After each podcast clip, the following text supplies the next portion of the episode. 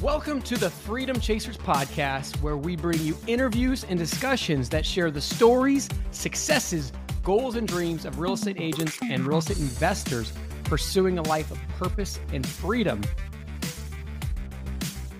Today we are with Wasah Malik. He is with Aldridge Wealth Management, um, who is a private lender in all 50 states in America as well as Canada.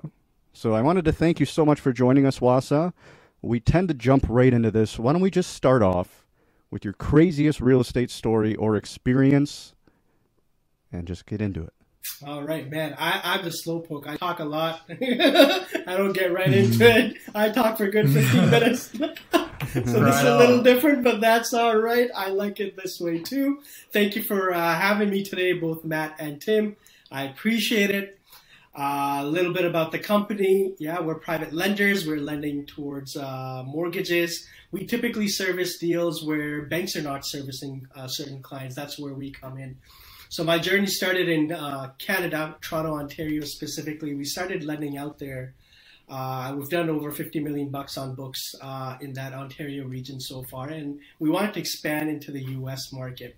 So I officially launched this fund um, in January of this year and now we're just trying to lend as much as we can. So with that, I mean, obviously you guys are doing loans. I'm sure there's some interesting stories. If you don't mind sharing a story about essentially either experience that you had, you know, creating a loan or maybe a loan gone wrong.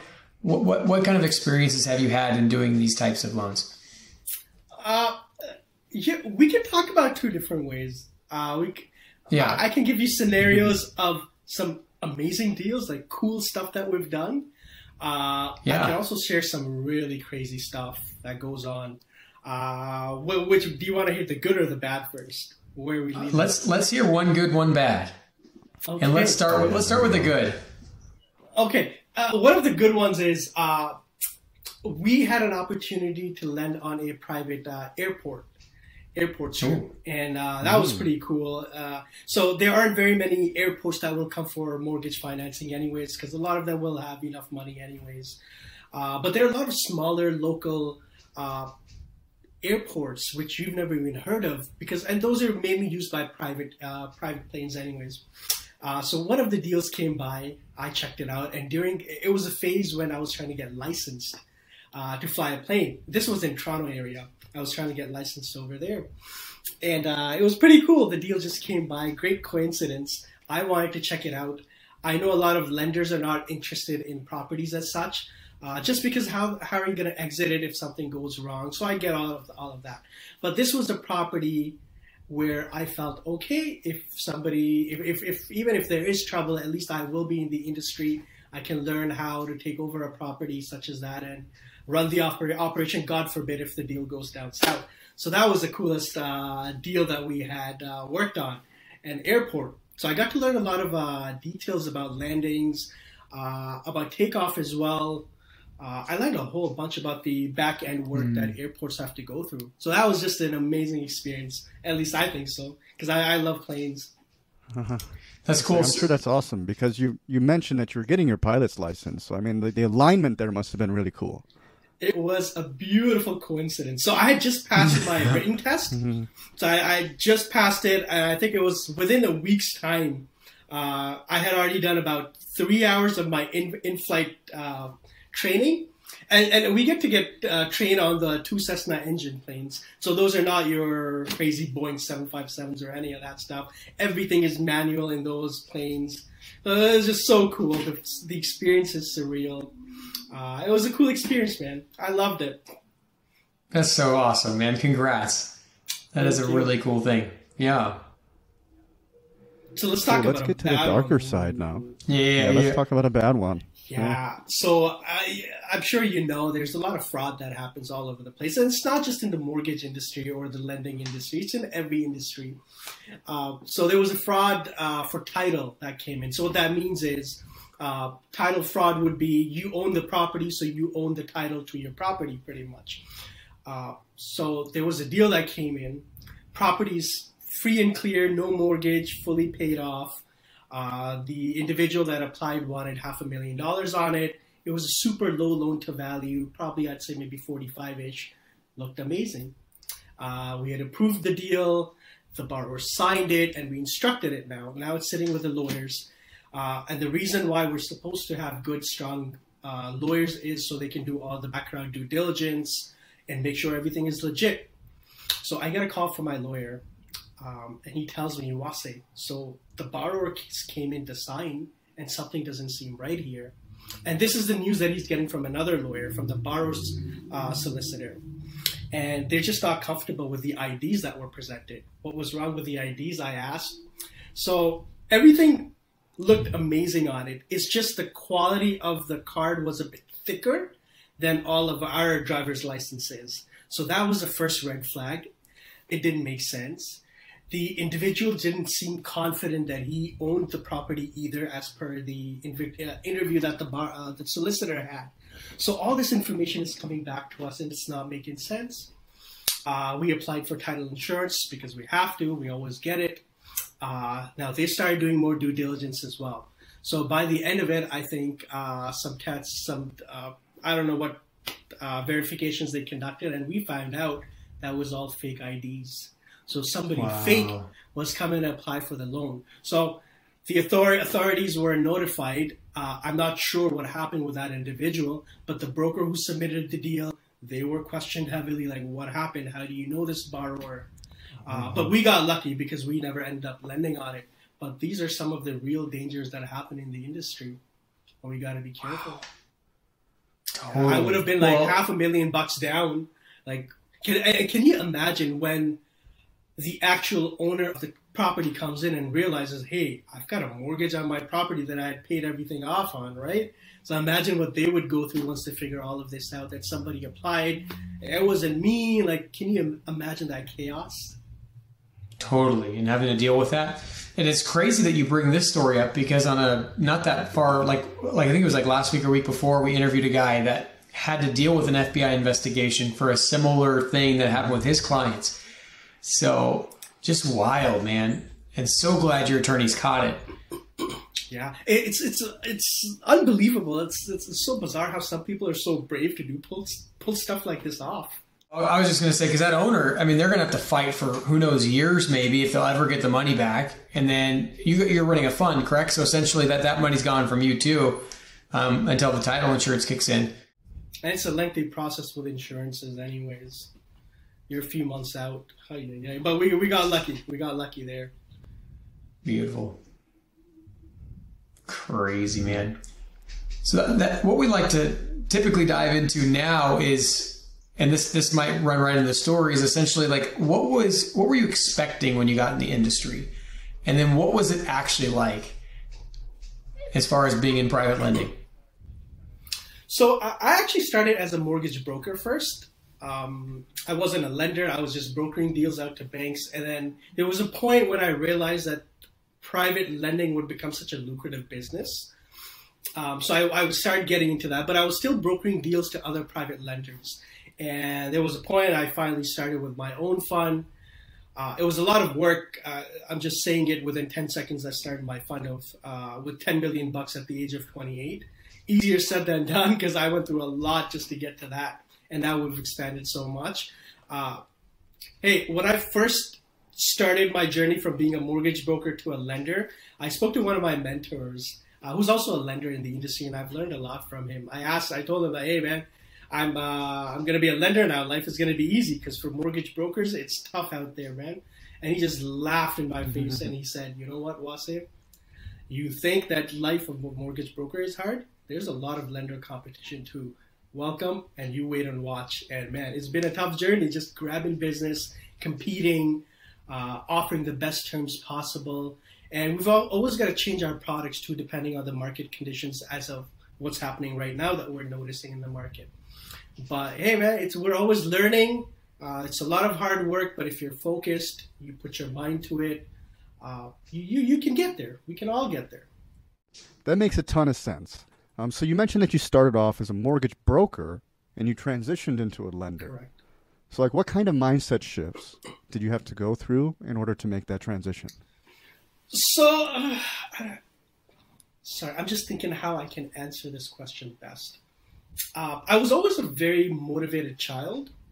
uh, so I never really had struggled with that idea of how am I going to find motivation to do bigger and better things. That was just instilled in me. Uh, the values that my parents have put into me, it just had. It was always like that. I can't explain it. It's just always like that. I'm programmed mm-hmm. that way. That's how my mind works. There's no giving up. There's no not working hard. It's just not an option. It doesn't exist in my books. Uh, so I've always been at it. I started as a mortgage broker, but the, the irony there was too, I was learning how banks actually underwrite their deals at the back end when you submit. So I would actually sit at my desk before even inputting deals on all these softwares that we have to submit deals. I sit with my paper pen, run all the calculations manually. I used to actually prepare a whole file for submission based on how banks underwrite their deals, and my deals would get approved. And that's just how it functioned. And then I reached a point, I, I was about 25 years old. Uh, and at that point, I decided, you know what? Everybody wants to hire me, all the banks, as their underwriter, but I don't want to do that. Uh, I'm not an underwriter for a bank. I don't want to make 60, 80,000 bucks a year, and that's it. Uh, I don't think underwriters make 60, 80,000, to be honest.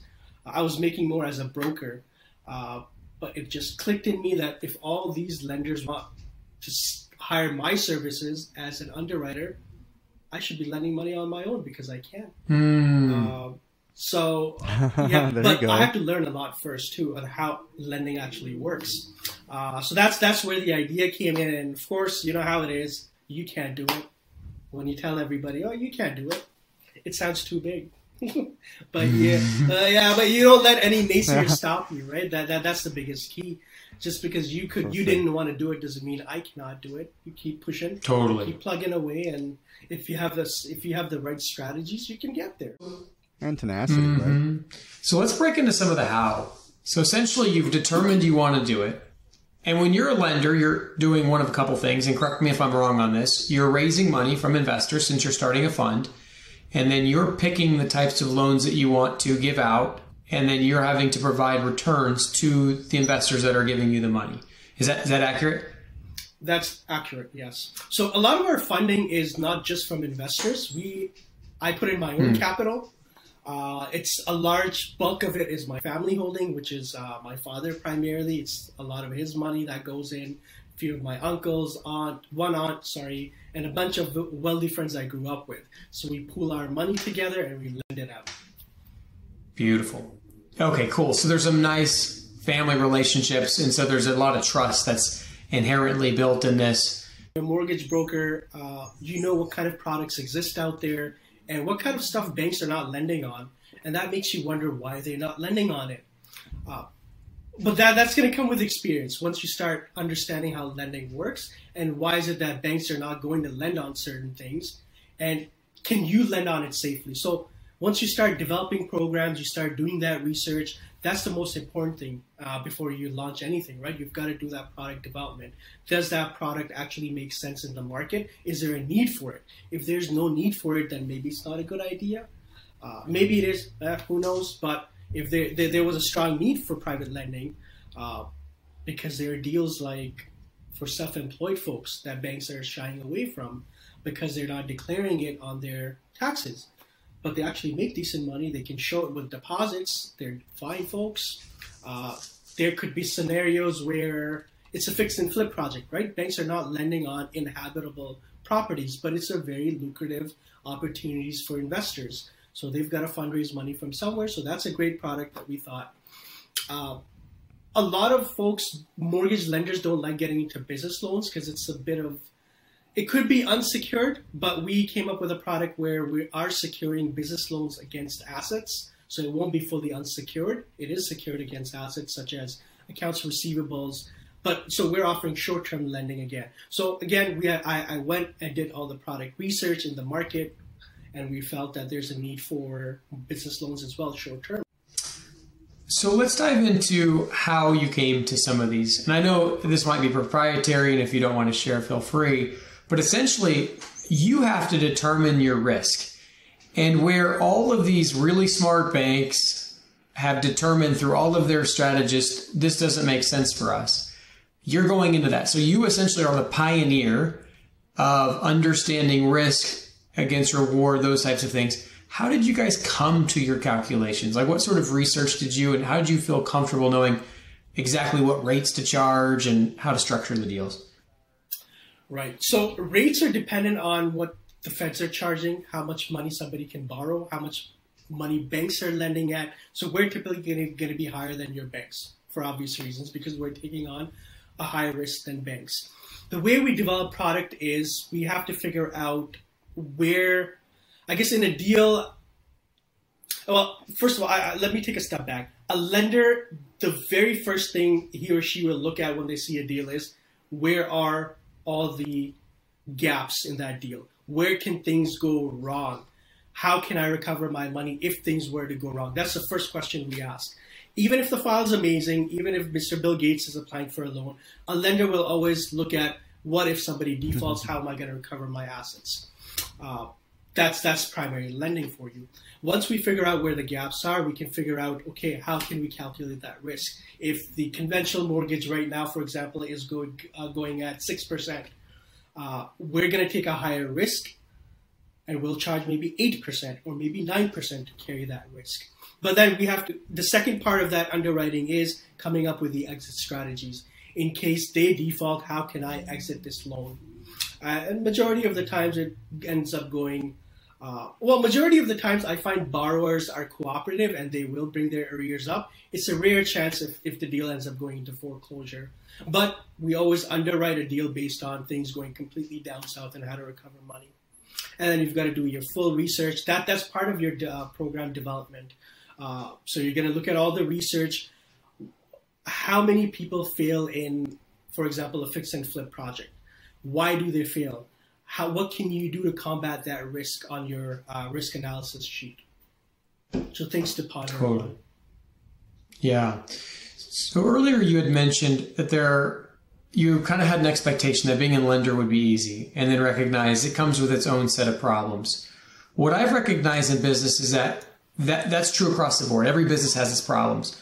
But some businesses' problems are much more enjoyable than others for, for a person, like based on their personality, so on and so forth being on the lending side, what what sort of problems have you faced, and do you enjoy those problems more than say being a broker? I guess it's not just about which parts of it I enjoy. Uh, hmm. You can't enjoy every part of your job. There's no way. There's some parts you're not gonna like, but you do it. Well, I do it because the pay scale is decent, but it comes with a lot of stress. Uh, mm-hmm. So the underwriting part, I don't focus too much on that because we've got staff now that underwrites for us. So I've given them a parameter. This is what I want to see on paper, and if if it all checks out, then I'll approve the deal. If it doesn't, then of course you decline it. That's the part I like the least. The underwriting mm-hmm. part because it's so time consuming. That's the only reason. Mm-hmm. It's very time consuming, and I feel like once you, I can outsource that to my staff, I can focus on actually business development as a whole looking at it as a whole a holistic picture and how we're going to expand. So just to recap it, so essentially the the time consuming underwriting, being in the details, while that was the thing that actually got you to become a lender, because it's what allowed you to recognize that I can do this, it's the first thing that you wanted to get out of when you started the business. That's correct. That is correct. How fun. And I love meeting people. So originating deals I, I love I love being out there. I love uh, presenting. That's how we met as well when we when I was presenting. Uh, so that that's that's that's the most fun mm-hmm. part. Just meeting all sorts of people.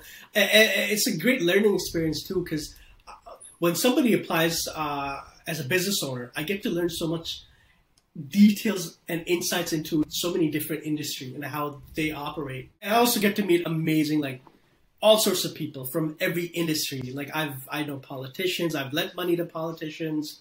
Um, mm. Like you get to meet all sorts of people. It's just amazing. I love that you mentioned that you get to meet all sorts of people, like at several different points, right? So obviously, it seems to me, Wasah, that networking is important to you.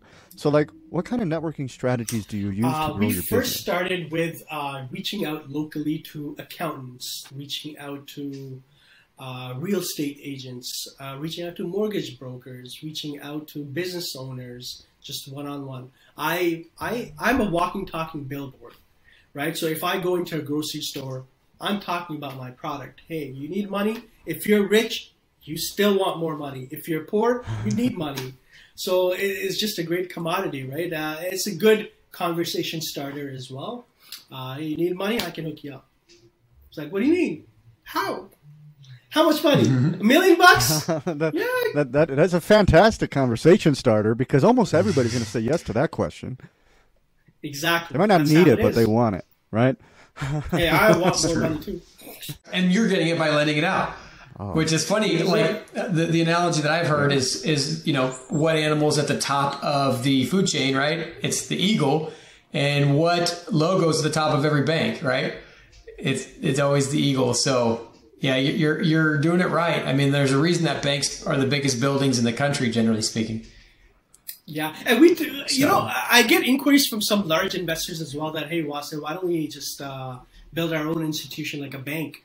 Uh, there are a lot of licensings for it, especially in Canada. The U.S. is still a lot easier in terms of getting fin- uh, your licenses to even build a small credit union if you want. Uh, but it, you know, yeah, we can borrow borrow from all over the place. We can borrow from Bank of Canada, for example, if we're in Canada. We can borrow from the Feds too in the U.S. But then you're it's it's not a bad gig because your interest rates are low, but you're actually making money on volume. Because the bank is when a bank is giving out a mortgage, well, they used to give it out at three percent. Now it's jacked up, but they're just making money on volume. They're not going to close fifty million dollars worth of deals. They're not going to close one hundred million. They're going to close billions of dollars worth of deals. So they make money on the volume. So it's not a bad gig. I just don't want to get into it uh, because we are already servicing a need that is very lucrative right now. Well, and it's really nice, like businesses when you when you niche And it's down, it's it's just a great way of yeah. Yeah. So let me ask you folks, how did y'all start into real estate? Because we're all young, uh, but I always want to know from folks when you're young, how did you find the motivation to stop partying and start getting serious about work? Like, how did that transition look for you folks? Well, I grew up as a little church boy, so uh, Oh, man. I, uh, I partying was not in my vocabulary. But I actually was a math teacher, and then so essentially from there I went to B two B sales, and then I was so trapped in the corporate world that I had to find a way out. I had to find a way to uh, to be able to invest. So I started investing in real estate, which is what led me out. I love that you asked us the question. I think you were the first person to do that so far. So props to you. Um, that's awesome. Um, I'm second generation real estate. So my old man's been selling houses since '84. Um, I originally got started. He fixes and flips us a lot. Um, so I originally started helping him. Um, I started at the ground level, right? Eventually, I was managing his projects. So you know, I've been a part of over 100 fix and flips. I think I've managed 35 ish total um, from just me. Um, but including what I've done with my dad, um, over 100 easily. Like, I don't even have a number anymore. When I was younger, I used to like be like, we flipped that one, we flipped that one, we flipped that one, like just driving around. Because like Hanover Park, I don't know, you're kind of familiar with this area. We literally did like 20 in Hanover Park, almost all in the same subdivision. So like it's like that was our subdivision. It felt like every house that went on the market, we bought it, we flipped it. Um, so that's kind of where I got it started. Um, my actual retail career took a little bit longer to take off. Um, from that role, I transitioned into REOs. So I was working with a big REO broker from 2015 to 2017. Um, and we were doing hundreds of transactions a year, just REOs. That was it. We were focused on that. And then after that, I did the mortgage thing for about 18 months. And then that's and when how I transitioned full time into real estate. So, Yeah. Yeah. Love yeah. it. Uh, yeah, it, it. I, I didn't know. Um, I wouldn't do I, I didn't know this about you Um, that you've done so. well, I mean- you've completed so many of these projects. Thirty-five yourself and hundred with your dad. That's amazing. Yeah, yeah, so 2016, I was doing fix and flips full time. We did 25 that year. Um, so that was all I did was acquisitions, project management, and then I would hand it off to somebody else to sell it because I was just, I mean, I can Yeah, only do so much, right? Um, so yeah, we did 25 that year. Um, we did 25 that year, and and you know, honestly, if I could go back in time, Mm-hmm. if I still had access to that kind of money, I probably could have did 50, po- possibly even more than that. Because like we weren't, our strategies for acquisitions were not super well refined at that time.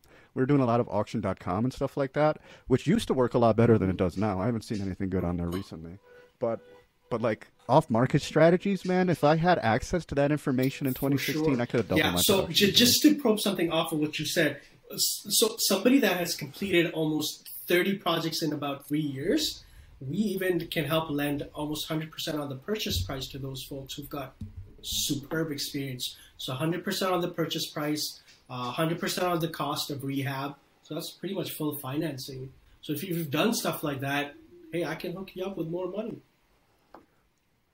Yeah, that's incredible. Yeah, Yeah, we've got we've got an worthy. investor. We've got an investor who actually he met. He emailed yesterday as well uh, on the kind of stuff he wanted, and he did mention 100% loan to value on 30 projects. So pretty much his mandate is if somebody's got an excellent experience in fix and flip, we're willing to be very aggressive on those deals. Regular deals, yeah, if you've done a few projects, you can get 90 LTV on the purchase price. We'll offer that, but those fix and flip projects are primarily underwritten on the experience. And again, we've noticed we've done so many uh, construction loans in Canada as well, so we understand when something goes wrong. For example, you've bought the property, but when you dig into it, you notice something else has come up now, which is going to cost you ten thousand dollars extra. So if you don't have the experience or the money to figure those things out, then guess what?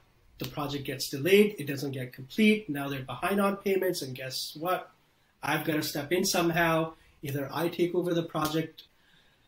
But the problem in going into a foreclosure on fix and flips is, yeah, you can buy a 50% complete property when the court tells you you can go sell it, you can buy it too, but who's going to buy a, fif- a half complete project? That's the other problem.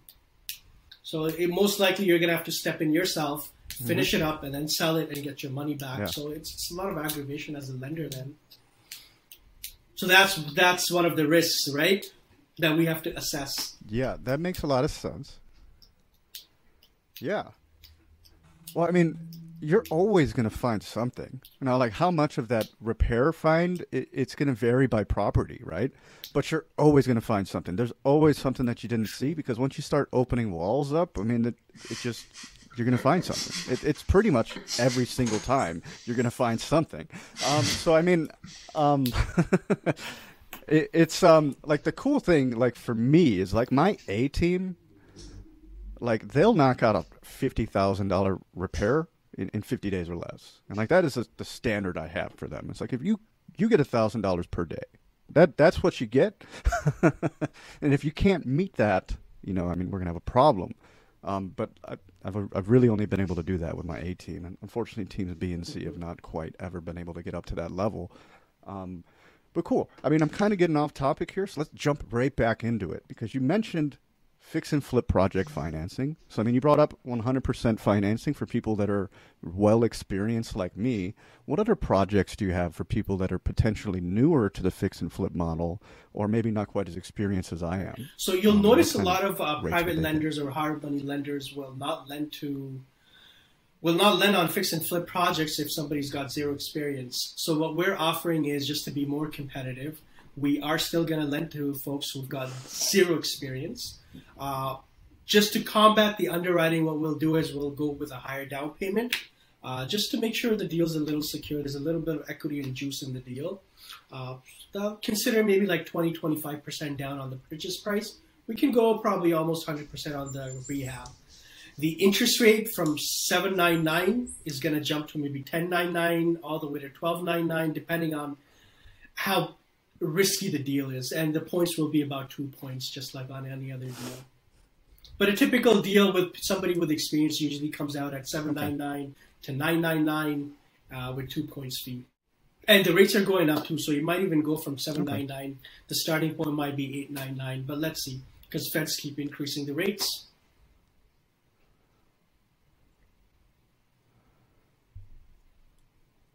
All right. Well, that makes a ton of sense. Um, you mentioned you also wanted to talk about long term rental property financing. Are, are you talking about creative solutions there, or is it more yeah, like so standard that's all long term is all 30 year amortization stuff that we're talking about. So we don't ask so any on any of our mortgage stuff, by the way, I should mention that we do not ask for any income documents. I don't want to see your W twos, I don't want to see your ten ninety nines, I don't want to see your DNA test, your blood work, your vaccination record. Brother, keep all of it to yourself. I don't want to see it. We're lending on the uh, suitability of the property itself. Uh, so on a long-term rental, what we're considering is the rental income that comes in. So it's all that's what it's based off of. Your debt service ratio has to be 1.1 times at least, and the second portion of the underwriting is based on credit, not so much experience, but the higher the credit, the better terms we can offer. So 720 credit plus will have the best options available with 15% down even. Uh, but as the credit comes starts to come down, we'll do maybe like 20%. Uh, then we'll even get to 25% if need be, depending on how bad the credit may be.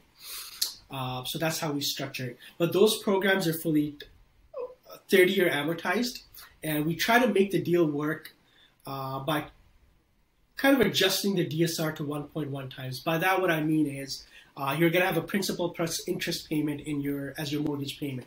So if your debt service ratio ends up being higher with that payment than 1.1 times, we can even adjust it to interest only payments. So now your payment will be less. Yes, it'll be interest only, but at least your debt service ratio will be 1.1 times. So it's a little stable deal. For first five years, you'll have interest only, and then it'll get switched to principal plus interest. So at least it helps out the borrower pick up the property in that meantime instead of not getting approval from anywhere. So that, that's one thing. The way we calculate debt service ratio is very simple. You take the rental income of the property, you divide it by your expenses. Your expenses will be your mortgage payment, your property taxes, your insurance, uh, and that, that's how we calculate it. As long as it fits, we're a game. Uh, in terms of getting creative, I should also mention there are scenarios. We lent out a deal in Florida, for example, uh, that closed just a few weeks ago, and so it was a 19 apartment complex. We lent on it, and we're going through an odd transition in, in the real estate industry. So the prices are just shooting up like crazy, right? It makes no sense how the inflation is, but the rental income has not caught up to that inflation. You'll say, yeah, the rental income is quite high, but it's not as high as how fast your values have jumped up. And also, you can't year after year, a landlord cannot just increase your rent by two thousand bucks this month. Uh, there are rules and regulations of how much rent can be increased per year. So, folks that have been living in in a property for let's say five years or even ten years, their rents are still very low, but now the values of property values have gone up so much. So it, it, it's very hard to align a debt service ratio of 1.1 times uh, because the rental income is not high. So what we try to what we can accommodate with that is we can offer a bridge loan for 12 months. So now you have the opportunity to borrow, let's say 75 LTV instead of just a 60% LTV based on your debt service. So we're in a bridge loan, we can bypass your debt service ratio. So in that case, for example, the debt service ratio was 0.8 times. So what that means is your expenses on the property were more than how much the rental income is coming in. And this is just for the audience. I know you folks know. Uh, so how, as a lender, you're thinking, how can they make payments to me if they're not collecting enough rent and paying more out of their pocket? So, but that's the whole idea. We gave them extra money, prepaid the term, so payments are not an issue. But now they've got one year to stabilize their operation. So now they got, can figure out what to do about their tenants. You've got 12 months to figure it out. You bring in new tenants at the right rental market rates and your debt service ratio is going to be aligned now, and then we put them into our 30 year amortization programs. So now they've gone from and a bad situation to an okay situation, and then we put them into a great situation by putting them into 30 year AM. But there has to be a strategy. I don't just like lending somebody money on a bridge loan if there's no exit strategy. Like we want, we don't want you paying 9, 10% to us every year you should be taking that money. We're just temporary. Bridge loan is just, we're intermediary lenders. We're trying to make sure that you go from a bad situation into a good situation. And there are predatory lenders out there who want you to default, by the way. That, that's not what I'm talking about. I'm talking about legit, proper lending where you're helping folks go from a bad to a better situation. I love that answer. That was really, really thorough. And I love how you, you're really good at breaking it down to the layman while you're talking with us. Oh. um, so I, I mean, I just wanted to compliment you on that because a lot of people they'll just throw out these terms and they'll just assume people realize it. But you're really good at catching that and, defining it as we're going. So I mean, I just wanted to throw that offhand compliment out there. Um, how about this question? what tip, tool, or strategy do you think has had the most Uh, impact on your success? Uh, time management. We don't realize. Uh, I, I, I find uh, that's one of my pet peeves. I hate being late. I like showing up ten minutes before my meeting. Uh, so I'm not even like I'm an early comer to meetings, not even on time. Uh, and, and the reason is my day is super packed, and that's that's where I base it off of. I plan my day almost like every 15 30 minutes so if i've got to get somewhere i'm going to incorporate how much traveling time it takes me from get from one meeting to the other if there's a 10 minute delay at my first meeting can i make it up so i'm on times and, and the reason is man there are only 24 hours in a day uh, i need about eight to nine hours of sleep every day in order for my mind to work at its optimal uh, level otherwise i feel like i'm a little slow if i don't get enough sleep and in my field i feel like my mind is bombarded with numbers and risk analysis. I need to be fresh. So time management really helps me with that. One calculation I always keep in my mind is I need eight to nine hours of sleep in a day. So I'm already at what, like 12, 13 hours left in a day now? Right? Sorry, uh, 24 hours, eight hours of sleep. Okay, let's say uh, 16, hours 15. left, right? Now we've we've got to use the washroom, right? A few times Yeah. a day. So let's say we we got a shower. We've got, let's take out another two hours for all of these washroom stuff, right? So we're stuck down to 14 hours. We need to eat three meals a day too and snack in the middle. Uh, so let's say another three hours gone in food, even though North America's timeline for the amount of time we take to eat is a lot lower than, let's say, you go to Europe, you go to Italy, you go to France, everybody's sitting down properly. You're supposed to enjoy your meal for two hours, but that's not how we do it in North America. We we're just on the go, pick up fast food. Oh, I gotta make money. Oh, we're, we're stressing out. Uh, so now we're down to let's say about 14 or 13 hours, right? Uh, after cutting out another three hours of food. Sorry, we're down to 12 hours now. I think I'm I'm not even keeping track of my own math. So that's the amount of It's time. tough. It's tough to tell the stories and come back to the math. Yeah. yeah. So now, like, then I've got to uh, do gym too because I'm trying to make sure that I'm going to be healthy and I'm, my body's functioning well. So, how much hours do we? How many hours do we have left? Really, we have barely ten hours left to complete actual work in a day. Now, I'm a family man too, so I love spending time with my family. I've got to do that too. So, if you've only got eight, nine hours to complete all your work, whew, you better be on point. And majority of us, especially me, I end up going more than eight, nine hours of work in a day. So now it just means I've got to cut my hours from somewhere. So I'm gonna not chill with friends. I'll get to take some time off there. Uh, from food. So now I'm working and eating at the same time. So I don't have to allocate separate. So it, it gets tricky. And I don't have that much time to sit around and wait for somebody at a meeting. Like, I'm here, buddy.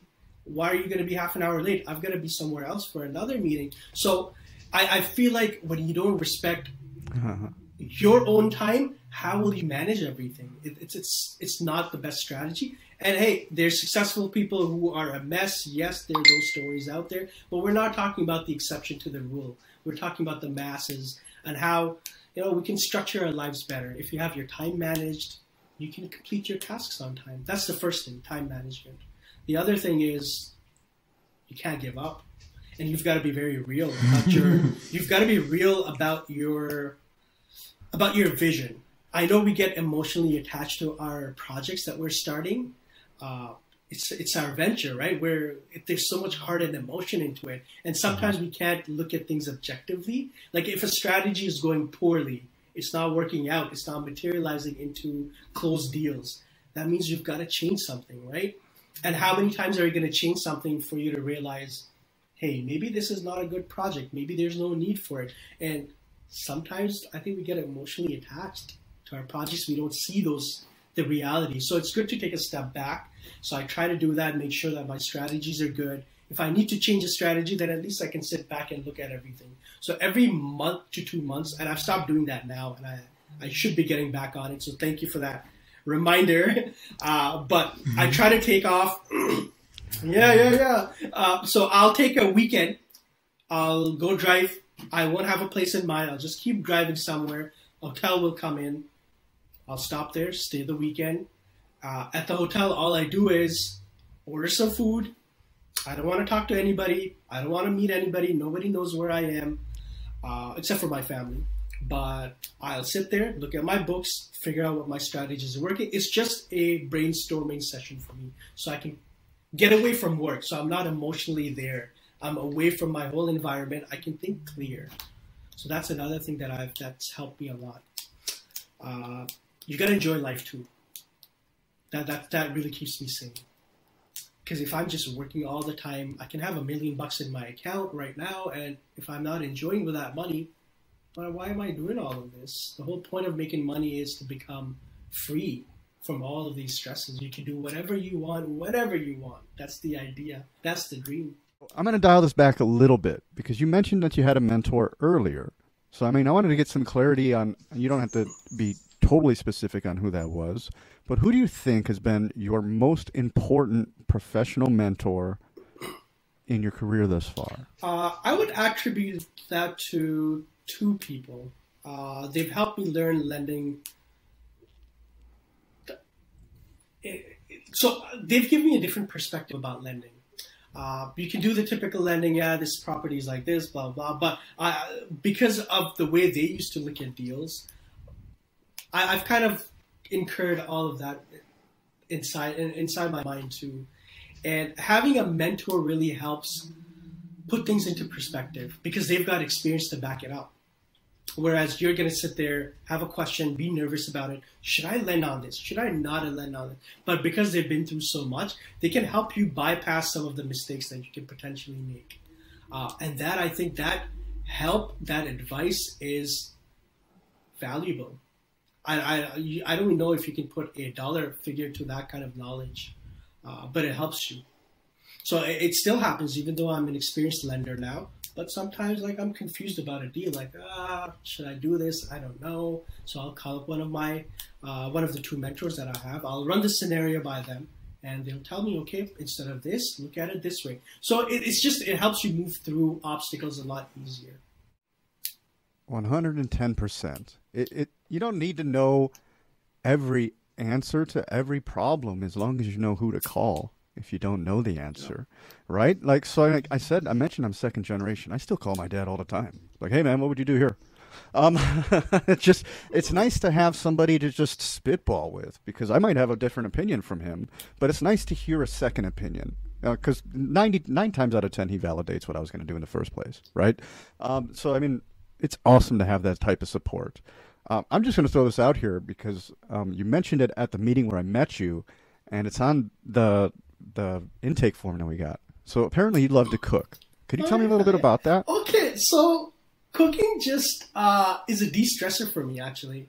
Uh, so I, I don't mean to interrupt, but I mean that was what I was getting at because I love cooking too, and for me, it is one of the most stress relieving activities in the world. So get into your answer, and maybe I'll tell you why why I think it's the same thing. So uh, one day, it, I just happened to find it miraculously uh, a few years ago. I came back from work. I was just mentally exhausted. I had a long month, good month. I think we had done almost twenty million dollars worth of funding in that one month alone. Uh, it was a super busy, uh, and then so much stuff was going wrong that I had to fix. So at the end of the month, I was just came home, just all pissed off in my mind. Uh, just took out a pot. I was like, whatever, man. And I started cooking, and I started de-stressing all of a sudden because I started enjoying the ingredients that I was putting in because it's, it's, an art. Cooking is an art. An That's art. what it is. It's not a chore.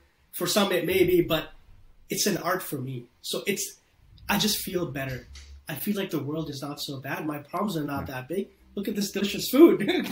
uh, so that's just how it is. And now every little while, I'll just cook.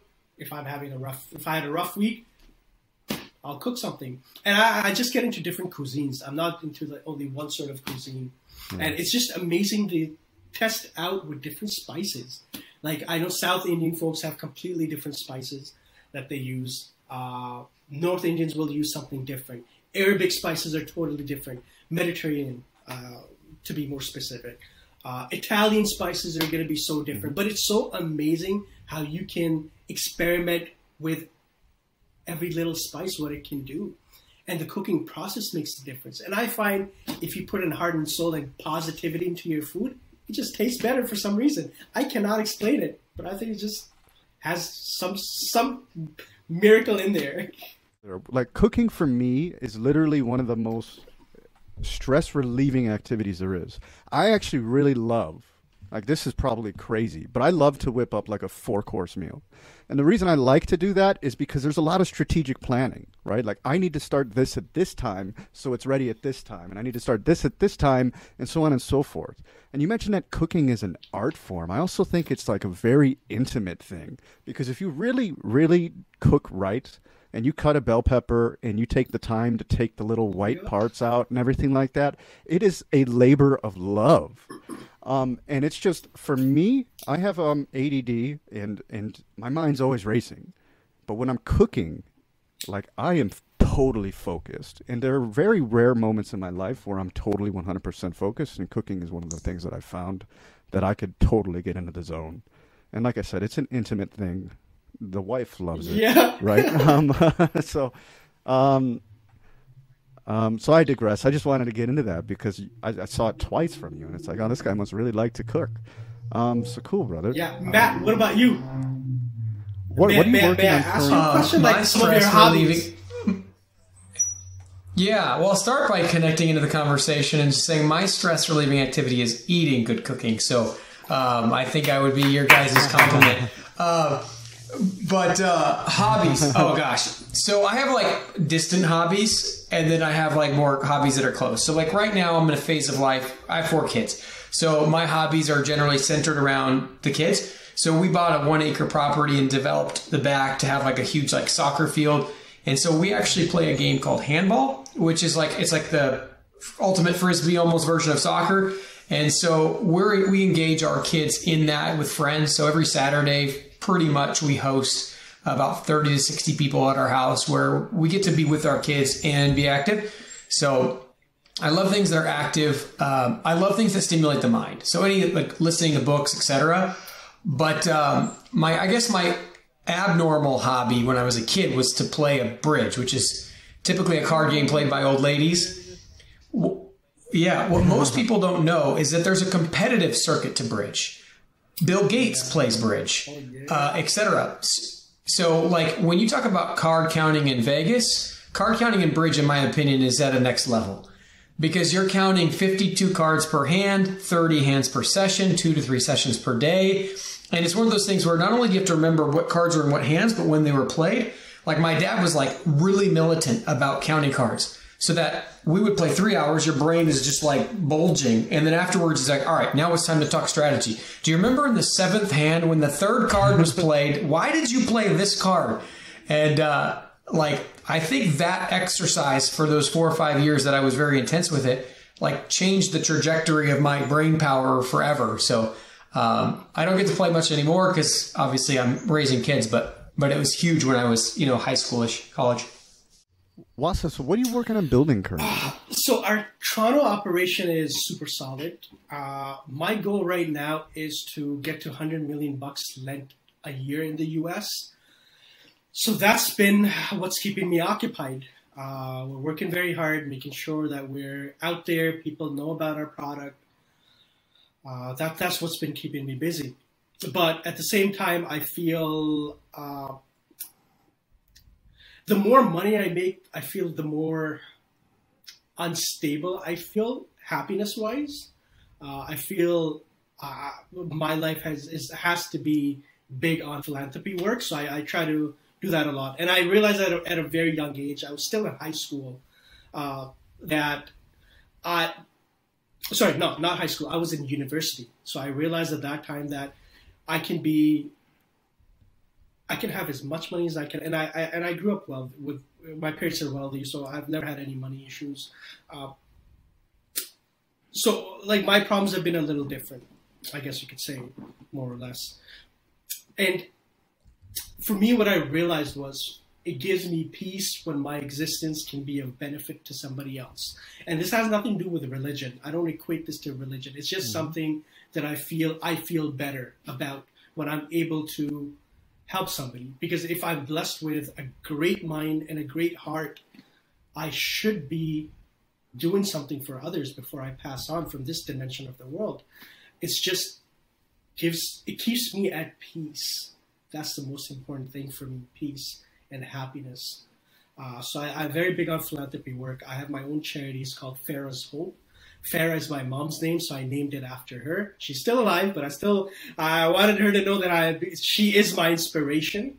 Uh, so I named it after her, and and we awesome. give money to uh, physically and or challenged mentally or physically challenged youth between the ages of 16 and 24, uh, and we help cover soft costs. There are other charities and funds out there that give money for hard costs like medicines or uh, medical equipment, but there's no soft cost uh, funding for it. So what that means is just simply, let's say somebody wants to take somebody's uh, physically disabled, for example, and they need to take a typing course so they can get a job.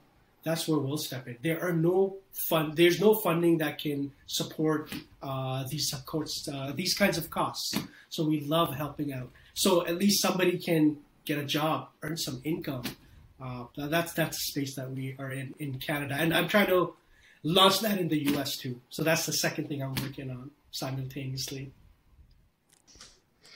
Which ties so per- perfectly into what we love so much. Like the, the podcast for us is all about purpose and freedom.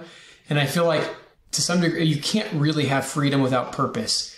And it, and it kind of feels like that's what you're expressing mm-hmm. is like you had some financial freedom even from young age because of your family situation but it wasn't until you also found purpose that you became at peace, which is like so exciting to see that you're giving back and that's creating peace, not only for you, but it's obviously creating a huge impact on other people.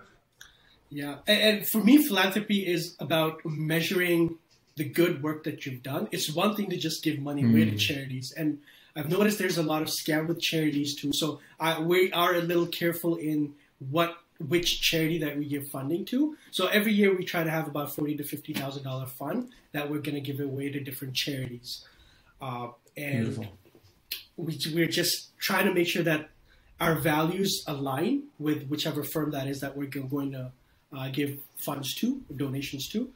Uh, but at the same time, it's we always make it whenever we, we give funds, we make it a mandate to sit down with their executive team and have a strategy for it. So if we're giving you, let's say, ten thousand dollars, we want to see ROI. ROI is not the money we're going to get back. The ROI is can you give us a measure of how that money helped a cause? That that's what we're here to see. And if we see a good measurement of it, the next the following year we'll still donate maybe a bigger amount too. So that it's that's the key. You can't. It's one thing mm. I hmm. find, and and again, I, have heard a lot from people that hey, it's the intention that counts. I get all of that, but I feel if you've got a strong mind, why not take the extra step and make an influence in a bigger manner? Uh, and if I can look into their details, mm-hmm. like how much work has been done, how much benefit we've created, that gives me more joy. That hey, my existence has helped even more people, and that that that that vision and that purpose has given me has kept me sane. Yeah, well, and one of the things that I, I notice is that typically we have like two states of mind. We have this rational, logical mind, which is more focused on numbers and, and words and, and context patterns, etc. And then we have this creative mind. And it's like usually when people are operating their creative mind, they, they divorce all the logic. And so it's like this. It's like, well, you're, you're doing good because they're in the creative mind. But I think the intersection is where real value comes right? It's in it's in the emotions and the creativity backed by like the logic, which then creates essentially like I think what you're doing is tremendous. Like I think holding your your dollars to a standard, because if nothing else, like you can get two times, five times, ten times the impact by focusing both on the return and just you know, yeah, I, I I love what you're doing. Oh, thank you, thank you. We're trying. We're trying to make a difference the best way we can.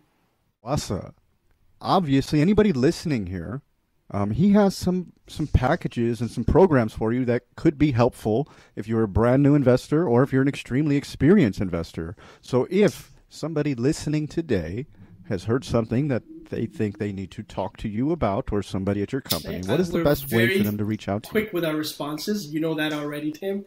We try to get back to people for if they submit an inquiry yeah. within one to two hours. we we uh, we focus a lot on our customer service. We have eight agents that we've hired already. Uh, you, if you go on our website, aldridgewealth.com, uh, and maybe you can share that online later on uh, in, in this podcast. aldridgewealth.com. You can see our Canadian operation, the U.S. operation. You can apply to with any of the agents that we've hired uh, in the U.S. You can look that up on our website, or you can call me direct. I'm at 630 965 5048 or email wase at aldridgewealth.com and we'll get back to you right away. It's our emphasis, it's our mandate to let you know within hour, two hours on whether we can help you out or not. Wasah Malik, I wanted to sincerely thank you for being on our show and giving us a glimpse of your life and business. And to everyone else out there chasing freedom, freedom is acquired one action at a time. If you do nothing else, just write down one action that you got from today and make sure to implement that in the next seven days and share it with somebody you know that can hold you accountable. And before you know it, you too will be living a life of freedom. Thank you again for tuning into today's episode